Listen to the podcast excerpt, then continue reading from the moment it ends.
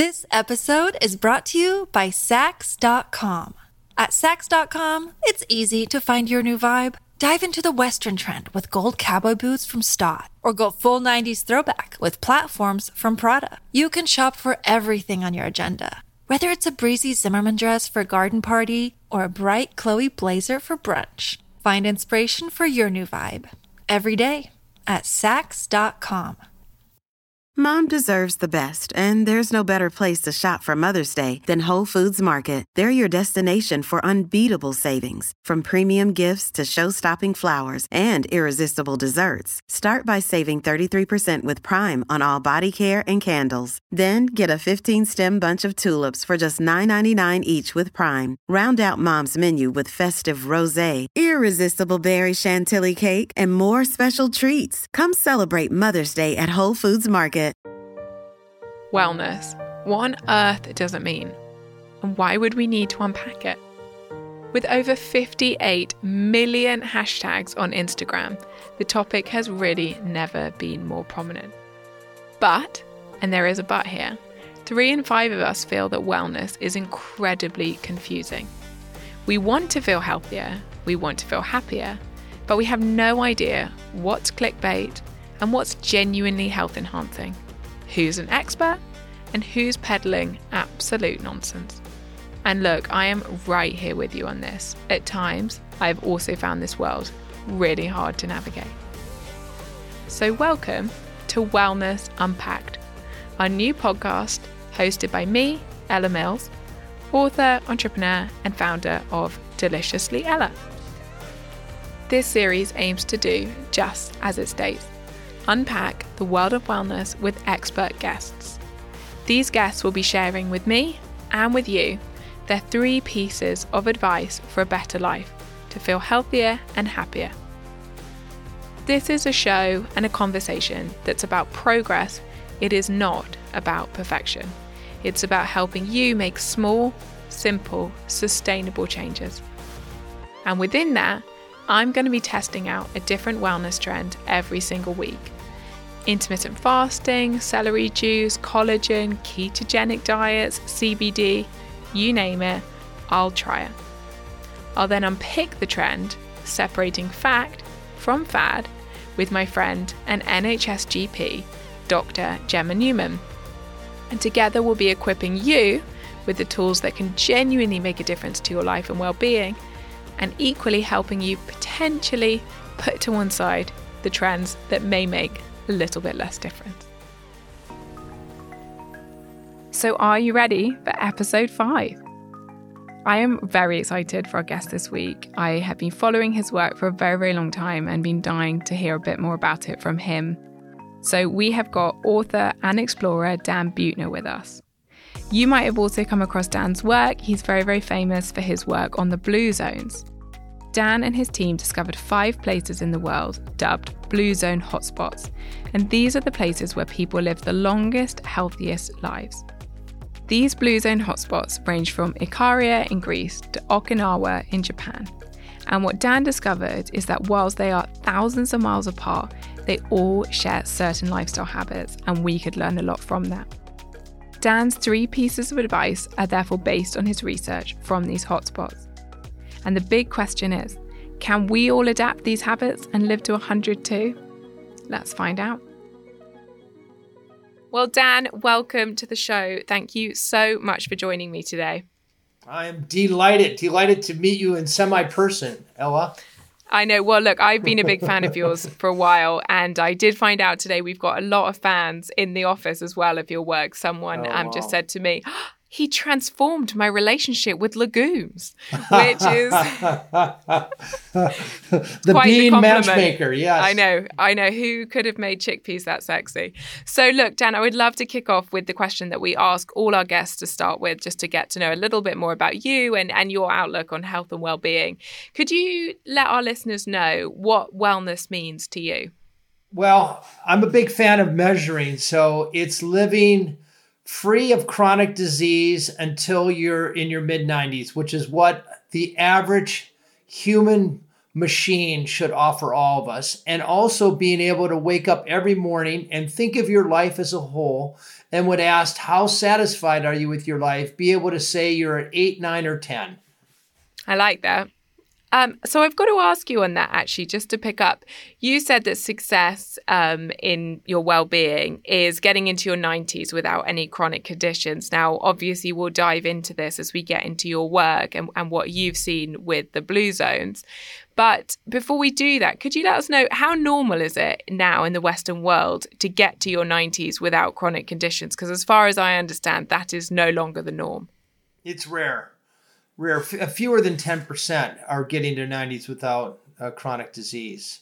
And as you know, the vast majority, probably uh, 80 to 85% of chronic disease is driven by what we eat. And so there's a very easy fix. Well, on paper, it's an easy fix to, to eliminating most of chronic disease and, and also maximizing the capacity of our bodies. But the other question is, how do we actually put it to work? It's extraordinary, less than 10%. That really is quite thought provoking. And it leads me on so brilliantly to one of your three pieces of advice for our listeners for a better life, which is eat to live to 100. I am sure everybody listening is thinking, how on earth do I do that? How do I be part of this magic 10%? Well, as you know, my work involved finding the statistically longest lived people in the world, so called blue zones. And once you find these places, these are places where people are actually making it to age 90, in some cases 100, at the highest rates in the world. Uh, so they've achieved the outcomes, the health outcomes we want. And then most of my work with National Geographic has been to reverse engineer what they've done and so look back on their entire lives. And we did a meta-analysis of their diets. So that's sort of a averaging of dietary surveys done in all five blue zones over the last 80 years. And we see overwhelmingly they're eating a whole plant-based diet whole food plant-based. Um, they're mostly eating greens whole grains tubers like sweet potatoes and even regular potatoes nuts and beans. If you're eating a cup of beans a day, it's probably worth about four extra years of life expectancy. Uh, they do eat some meat, but very little. And we don't know if they live a long time uh, because of their small meat consumption or in spite of it. But um, meat is not an important part of their diet. And so it's it's pretty clear what we can eat to maximize our, our well-being. Again, the big question is how do we actually do it for long enough not to uh, acquire a chronic disease? And so within that, just to push it a bit further, so it's predominantly plant based. Um, but I presume also it is the opposite of the current standard ultra processed approach as well, because obviously we've seen a massive rise in vegan food with all our meat alternatives, um, which potentially aren't probably part of this plant based solution that you're looking at. Well, we don't see we don't see meat alternatives in the blue zones. And I mean, there's some evidence to suggest that a processed vegan diet is the least healthy diet. And by the way, I'm plant based. Uh, um, so there's a vast difference between a processed vegan diet and a whole food plant based diet or a whole food vegan diet. Whole food vegan diet being the healthiest diet on earth, I believe, and I can back it up. Um, you know, but I, I, we, we tend to villainize companies for um, serving up this food. But you know, until about 1970, there weren't enough calories to go around to feed people, and it was this innovation in uh, taking these th- three or four crops: soybean, wheat, corn, e- even uh, sugar uh, beets, and um, first of all, getting very good at growing a lot of them and then coming up with the distribution chain to get them into places where they can be manufactured into food. Uh, and it was actually a pretty good idea at the beginning because it got us enough calories to survive. What happened in the 1970s or so, food science came on online and started taking these foods and you know sort of making them into Frankenstein foods.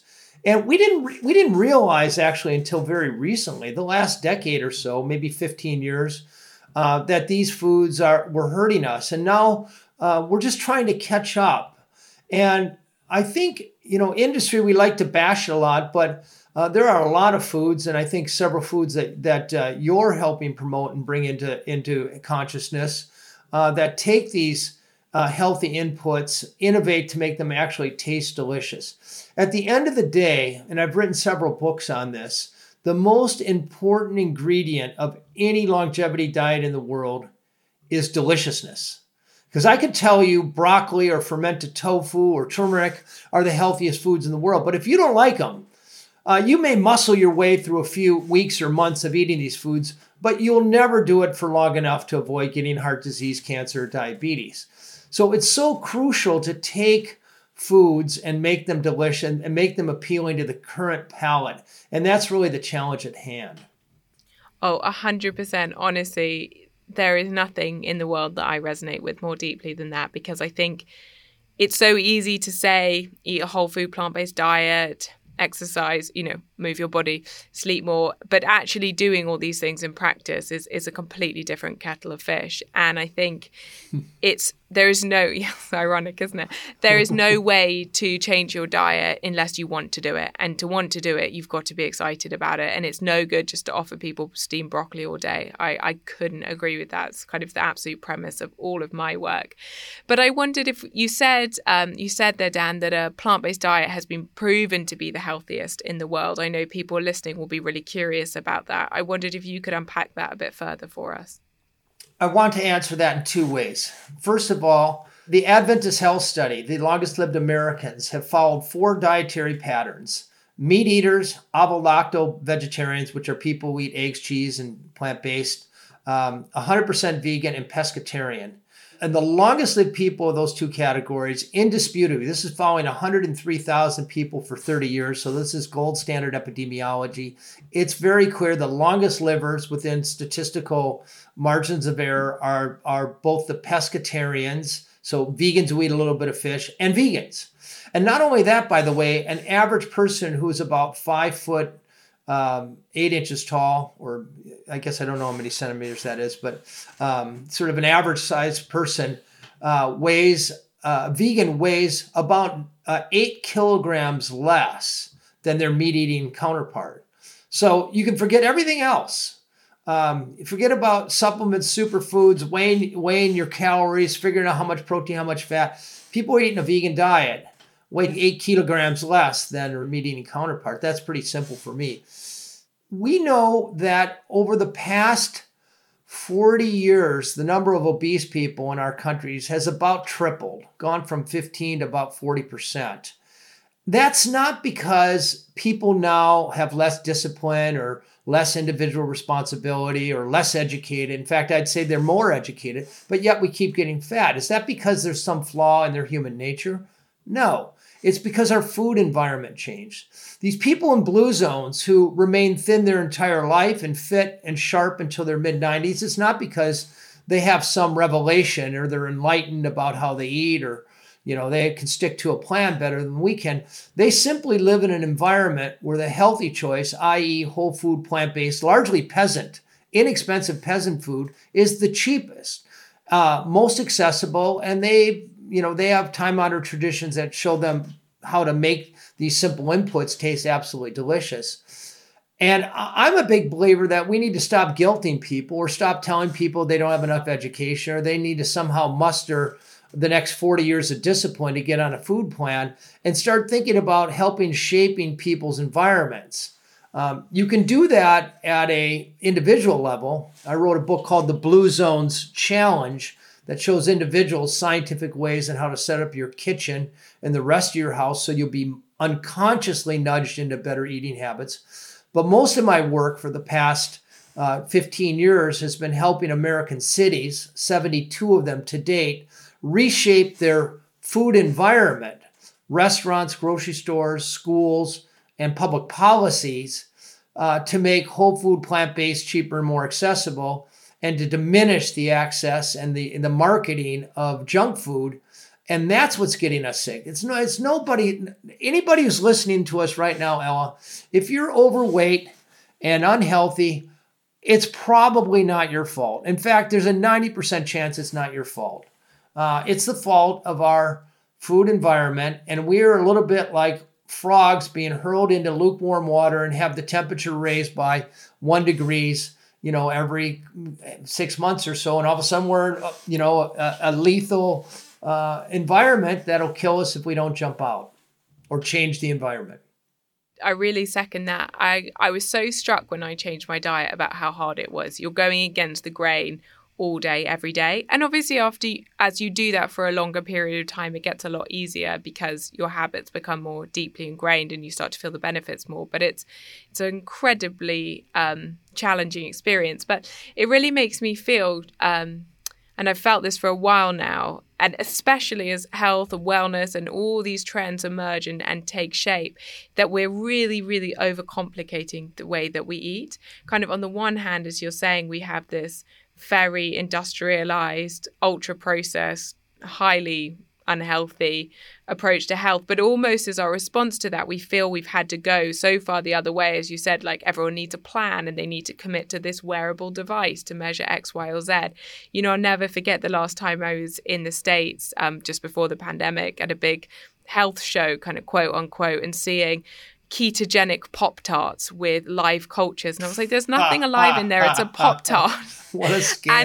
and that's what i mean. Like there's there's you know and obviously there's there's shows called wellness unpacked. And it's trying to unpack to me what in some ways has become the madness of this industry which is that we've lost the ability to eat simply to celebrate carrots and lentils and chickpeas and instead, we feel like we're kind of either at one end of the continuum, which is this ultra processed kind of view of our very capitalist world, which is inherently pretty unhealthy, or we're over here and we're doing a ketogenic diet, or, you know, we're, we're going on one extreme to the other. And it basically feels like it's becoming impossible and so unnecessarily complicated.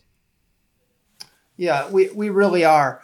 Um, and we're, you know, every day about 330 marketing messages rinse over our psyche. You know, we get online, we drive down the road, we see a billboard. You know, we even go in the while we're going to the bathroom, we see them, and they're constantly reinforcing. Uh, the, the food that makes the most money is the highly processed stuff that takes cheap inputs like corn, soybeans, um, wheat, and sugar, and uh, you know turns it into a pop tart um, and at least in America, we heavily subsidize these cheap inputs, and therefore we have this cheap junk food. The you know broccoli or spinach, uh, th- these are expensive foods, but there's a but here. I hear all the time when I go into these American cities, moms saying, "Well, I can't afford to eat healthy. I can't afford to shop at Whole Foods. I don't know if you guys have Whole Foods over there, but you know these organic groceries. I can't afford."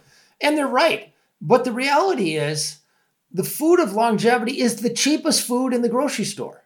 It's beans. Show me somebody who can't afford to buy a half a kilo of chickpeas, of lentils, of pinto beans, and then grains like whole wheat or uh, even corn or rice or, or, a, or a whole wheat pasta. When you mix a grain with the bean, you get all 19 amino acids, which is to say a whole protein, and you're about 90% the way there. You, so you take beans and rice, which is delicious. And maybe you add some seasoning to it, or you take a Sardinian minestrone, which is essentially, uh, you know, beans and a little bit of pasta with some um, carrots and onions, which aren't, and a can of tomato and some spices. Um, it's within economic reach of everybody listening to this right now to to eat healthily at every meal for under a euro a meal just by knowing what to eat and then learning a few uh, simple recipes on how to make them taste delicious. No, I think that's I think that is an important. No, it's it's yeah, it's important advice because some of the yeah more processed food can can become quite costly. And I guess what you were saying there and about setting your home up um, for success effectively leads us on very nicely to your second piece of advice the importance of shaping your environment for your health and your happiness. I wondered if you could unpack that a little bit for us. Sure. So, when we think of the influences uh, that um, drive our eating behaviors, the vast majority of them are unconscious. According to Cornell Food Lab, we make about 220 food decisions a day. Am I going to salt my food? Am I going to put ketchup on? Am I going to put mustard? Am I going to have a second helping? Am I going to have a beer or a Coke or a glass of water? Um, only about 10% of those decisions are conscious. Most of them are just pure habit. So, what the Blue Zone Challenge does is it shows people how to set up their kitchen with evidence based ways so you mindlessly make slightly better behaviors. And a few things we know work is most of us will bring some junk food into our homes. Everybody should be able to treat themselves once in a while. But there's a vast difference of whether or not you keep that junk out on your counter or put it in an, in an out of the way place, either a drawer low down or in a pantry around the corner or up high. Um, you know, I, I, say most people are on what I call a seafood diet. Uh, we eat the food we see.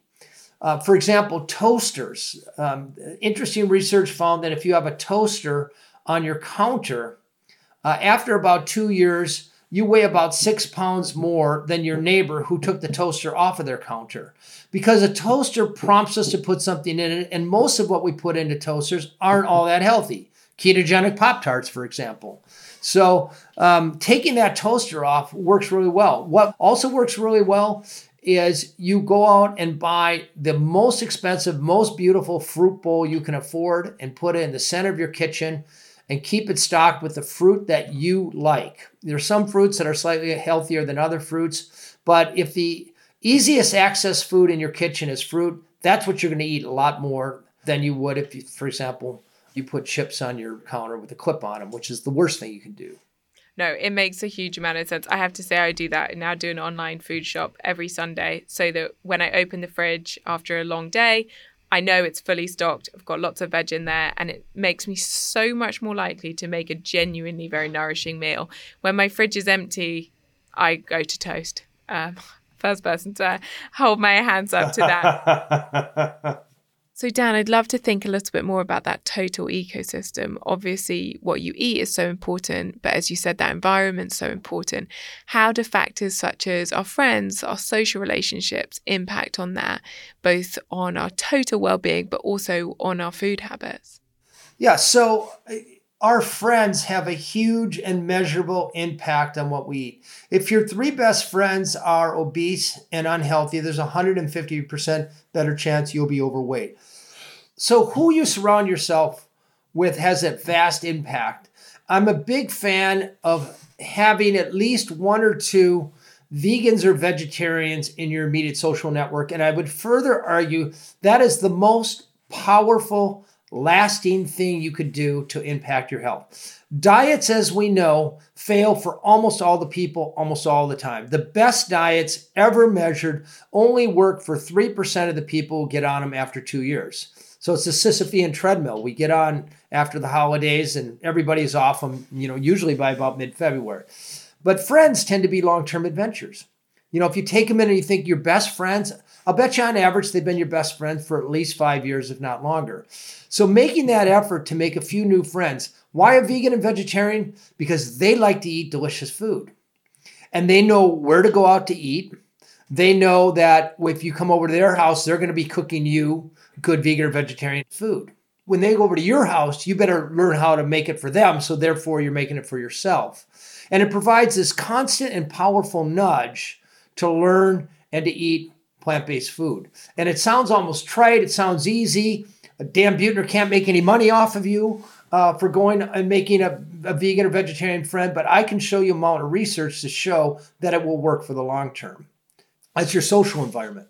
But I think it's exactly that point, isn't it, that we were saying earlier that we just need to simplify things a little bit. It's not about big gadgets and big plans, it's about simple eating more chickpeas, sharing those with friends. And as you said, of course, you're going to be influenced by the people around you. If the people around you are going for a walk in their lunch break and making a healthy lunch and talking about a recipe they might make for dinner, that's going to wash over you, isn't it? I think just being aware of the fact that those building blocks have such a huge impact is key. But I wondered if looking at that ecosystem, if we've got our diet, we've got the people around us influencing us, what else exists in that ecosystem for you? Is managing stress a big part of that? Yes. So who you hang out with, by the way, is part man. If your friends are worried or lonely, it, that is measurably contagious, even if they're unhappy. So part of managing stress is the right friends, and part of the managing stress is spending time with those friends. Uh, loneliness is as bad for you as a smoking habit, and part of the reason is the existential stress of facing life on your own without a feel of support for yourself. So yes, having friends is is a huge uh, strategy for managing stress. What also works, a lesson from the Blue Zones, taking a nap. Cortisol levels go down measurably when we take a 20 minute nap every day. People look at that as slothdom, but actually, we know people take a nap not only wake up with lower levels of cortisol, their chance of uh, heart disease goes down by about a third if they're doing it five days a week.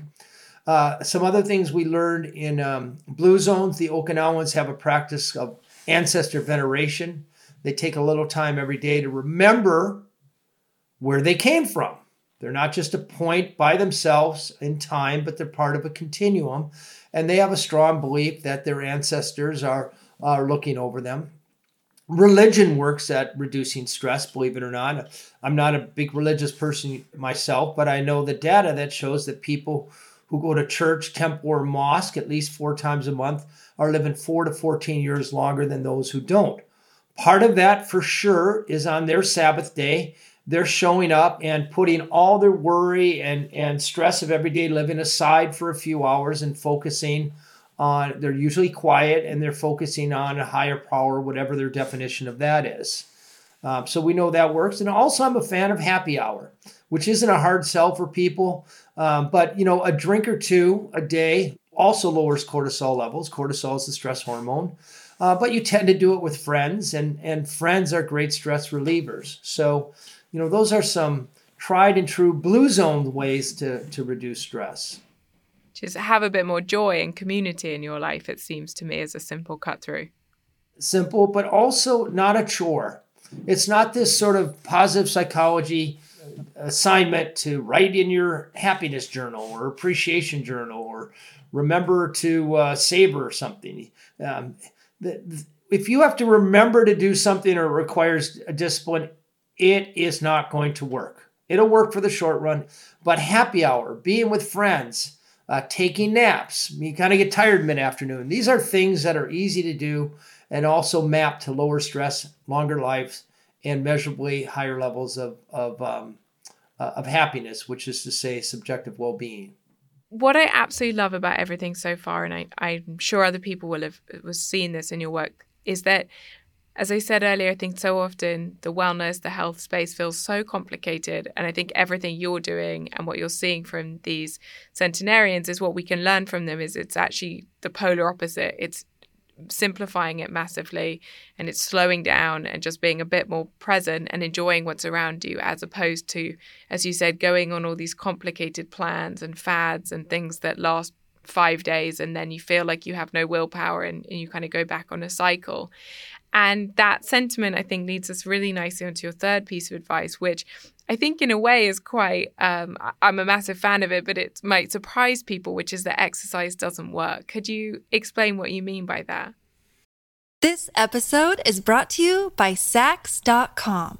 At Saks.com, it's easy to find your new vibe. Dive into the Western trend with gold cowboy boots from Staud, or go full 90s throwback with platforms from Prada. You can shop for everything on your agenda, whether it's a breezy Zimmermann dress for a garden party or a bright Chloe blazer for brunch. Find inspiration for your new vibe every day at Saks.com. Many of us have those stubborn pounds that seem impossible to lose, no matter how good we eat or how hard we work out. My solution is PlushCare PlushCare is a leading telehealth provider with doctors who are there for you day and night to partner with you in your weight loss journey. They can prescribe FDA-approved weight loss medications like Wegovy and Zepbound for those who qualify. Plus, they accept most insurance plans. To get started, visit plushcare.com slash weight loss. That's plushcare.com slash weight loss.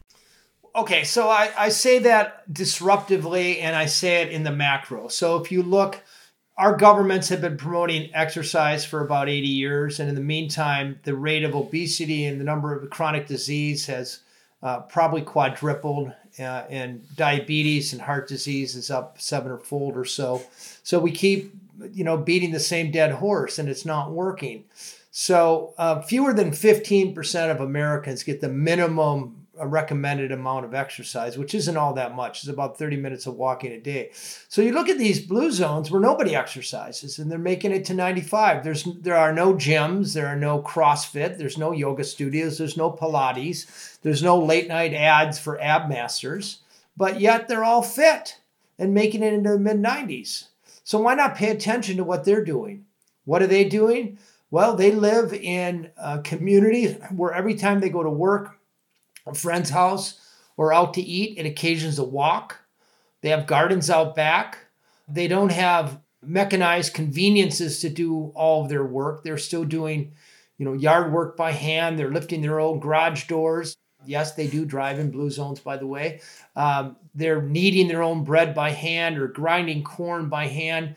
So my team calculates that they're nudged into movement every 20 minutes or so, as opposed to the folly of thinking we can sit at our desk or on the couch for eight hours a day and then go to the gym and work it off. That's not how we evolved as species. So the key, Ella, is to think not so much about exercise, but thinking about how to set up your environment so you're unconsciously nudged into movement fairly constantly.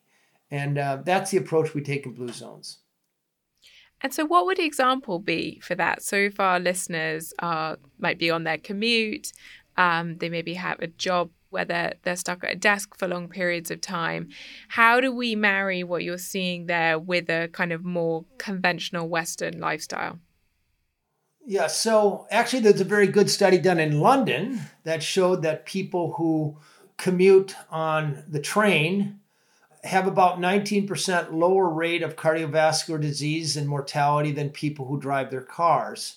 So simply learning how to take public transportation to work and you know you you guys have a better opportunity for that than we do in America. I've been in London. There's a wonderful public transportation system. Um, a garden, as I pointed out, is a wonderful nudge. I know you only have one garden growing seasons a year, but you plant it in the spring, and just about every day it needs to be weeded or watered or uh, harvested, and um, that occasions low intensity, stress reducing, range of motion, physical activity. Um, finding a walking buddy, someone who says, you know, we're going to walk together for the next three months every day and you set up this nudge because if you're not out waiting for that friend, they're texting you or or knocking on your door. So setting that up. And by the way, a simple walk gives you about 90% of the physical activity benefits of training for a marathon. Walking is vastly under celebrated as a, um, a strategy for health. Further, moving to a walkable neighborhood, going from, say, the suburbs to more of an inner city situation probably raises your physical activity level about 50% unconsciously because when you're going to get a cup of coffee picking up some groceries seeing a friend house it, it, it almost always occasions a walk. So you have to ask yourself what's important to me?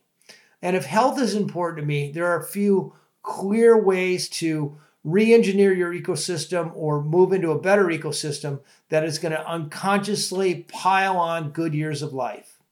And what do you do personally, if you don't mind me asking? I do something every day physical, but I make sure I like it. So, um, yesterday I rode my bicycle. The day before I went, uh, I go to the gym with a friend and we basically talk. It's not a hard workout. I stand up paddle surf. I've become a pickleball fanatic. Do you know what pickleball is, Ella? I don't. I um I was it just made me laugh because oh. we call our kids pickles when they're naughty. So I we say they're such pickles. So uh, what is it? What what is it? It's sort of the bastard child of a of a tennis and ping pong. Um, it's played Sounds on fun. a court about half the size of a uh, of a tennis court, and they use a wiffle ball and a paddle. But it's the fastest growing sport in America right now, and it's very social. People of all ages can do it, and it's fun. Because at the end of the day, if you're not enjoying it, you're not going to do it. So the key uh, is to find something you love to do, uh, or find a half a dozen things you love to do, and do them every day. And make sure you, they're things that you're looking forward to doing rather than yet yet another chore. Which I'm afraid that's what most exercise is to people these days. Oh, I totally agree. Honestly, like when I was changing my lifestyle, I remember seeing people online and they love to do HIIT workouts, for example, and I tried them. I genuinely, and I'm so sorry because it's fine if you love them, but I genuinely felt it was hell on earth. Like someone shouting at me to do a burpee and paying to be there was like, honestly, I just, you know, I, I couldn't fathom it. And, you know, you'd go once and then you would go back three weeks later. I mean, it's totally redundant in terms of health benefit.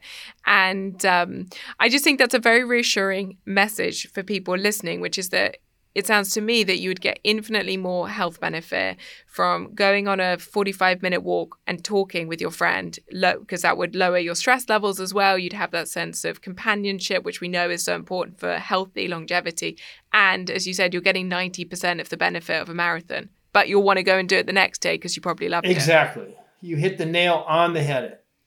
And Dan, if you were going to just summarize all your learnings from the Blue Zones in a sentence or two that people could kind of take away and embed in their lives every day, how would you summarize that? If you want to be healthier or happier, don't try to change your behavior, change your environment. That's very, very sensible. Um, well, look, Dan, thank you so much. It's been such a pleasure to speak to you and um, so appreciate your insights into everything. I think simplifying the world of wellness is everything that everybody needs. So thank you so, so much. You're welcome. And if anybody has any follow up questions, it's very easy to direct message me at Dan Buettner. I answer all my questions personally. So thank you. Thank you so, so much. That's absolutely brilliant. I think what Dan really, really reminded me of, and it's something I'm incredibly passionate about, and I think it's just so important to get out there into the world, is that health and well-being is actually about very, very simple, sustainable building blocks. It's not about weird and wacky trends, superfood powders, it's carrots, it's broccoli, it's lentils, it's time with friends, it's just gently moving our bodies. And I think the world of wellness has become so complicated in the last 10 years, and I think we probably all collectively get a lot from just reminding ourselves of that. And it feels a bit ironic in lots of ways to go from simplicity to fact or fad, but that's where we're going. It is time for fact or fad. So every week, Dr. Gemma Newman and I put to the test all kinds of wellness trends. Those things you might have seen going viral or Instagram or TikTok. Maybe a celebrity is endorsing it. And Gemma and I are going to find out if these trends have basis in fact or are they fads. And our fact or fad for this week is one that I think has been incredibly popular this year, and it's cold water showers. As I did allude to last week, I was a little nervous about this one. I'm not a massive fan of cold water, but there are so many people who swear by it. The Wim Hof method has gone absolutely viral, so I obviously had to try it.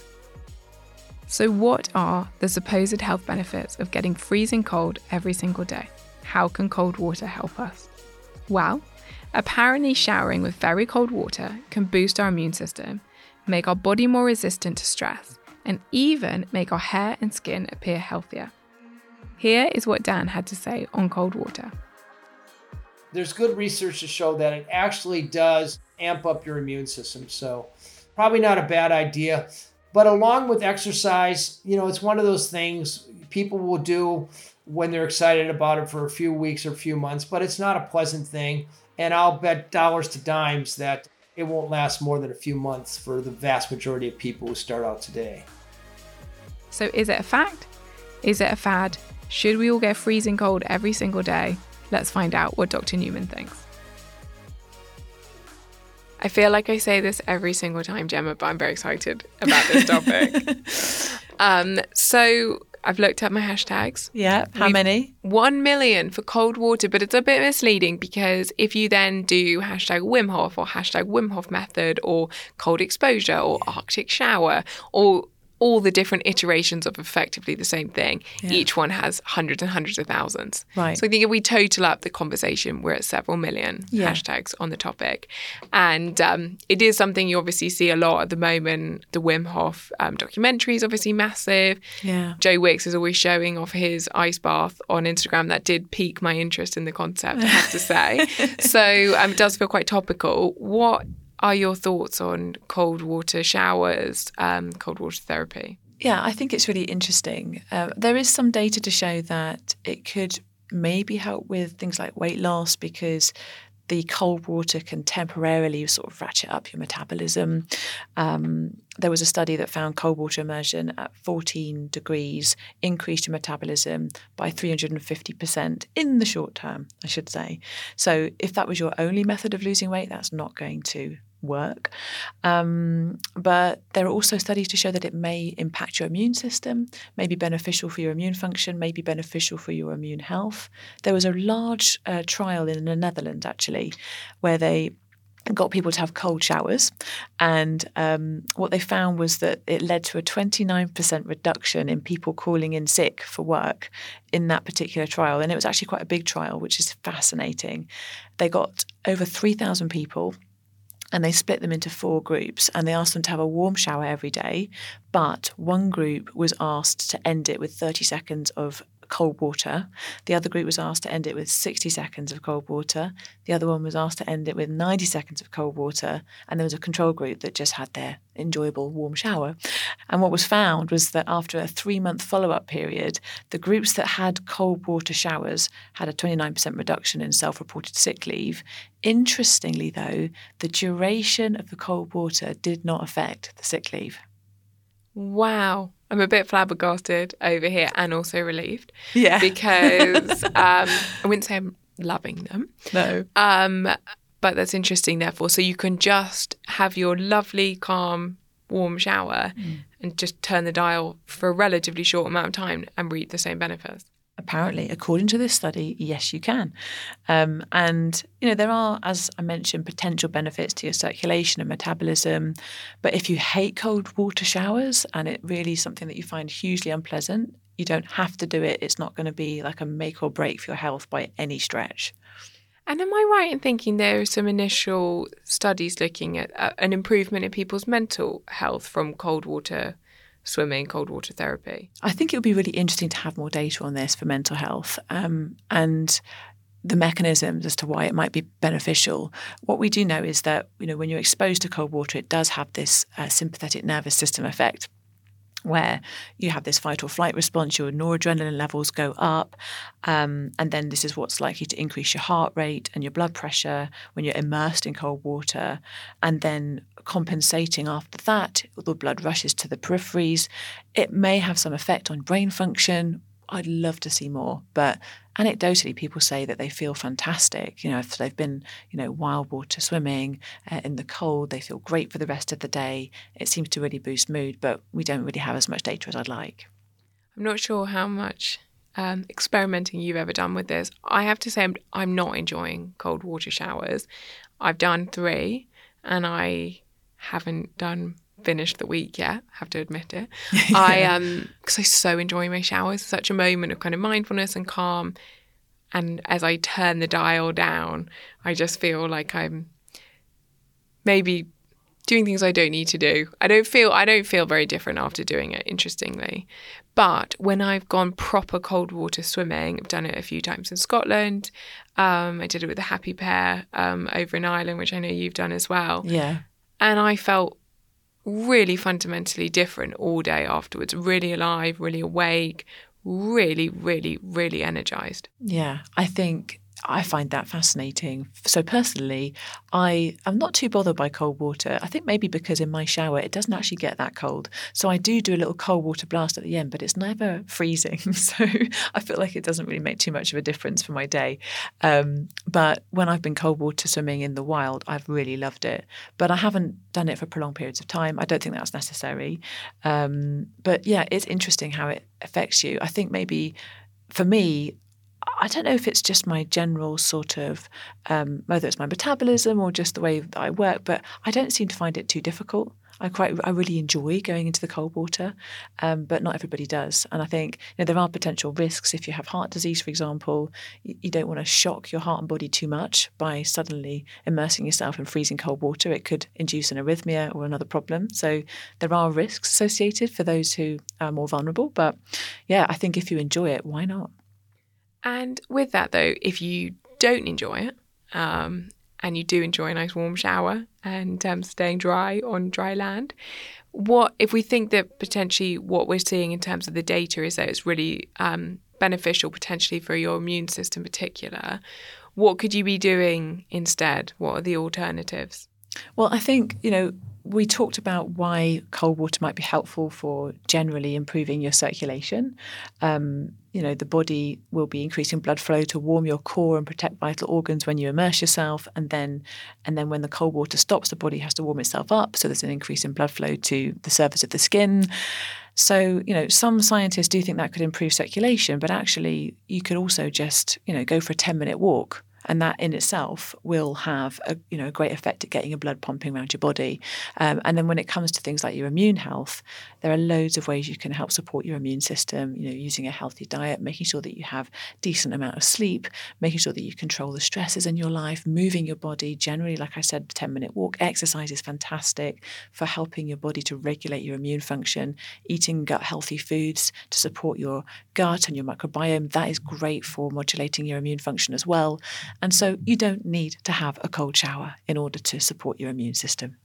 I feel like I'm the least exciting person that could exist in the wellness industry because I'm quite fixated at the moment on the fact that true kind of wellness and well-being is about, as you said, a 10 minute walk, five minute mindfulness session, eating some more carrots and a couple of lentils, um, and um, and that these can all be fascinating and interesting and potentially beneficial add-ons, but actually we need to shift our focus on a kind of day-to-day basis on doing those simple building blocks. Exactly, and I think you know, for someone who is just struggling to get by day to day, it's going to be more important to eat foods that nourish them and get a good night's sleep than it is to worry about where they're going to get their next cold water immersion.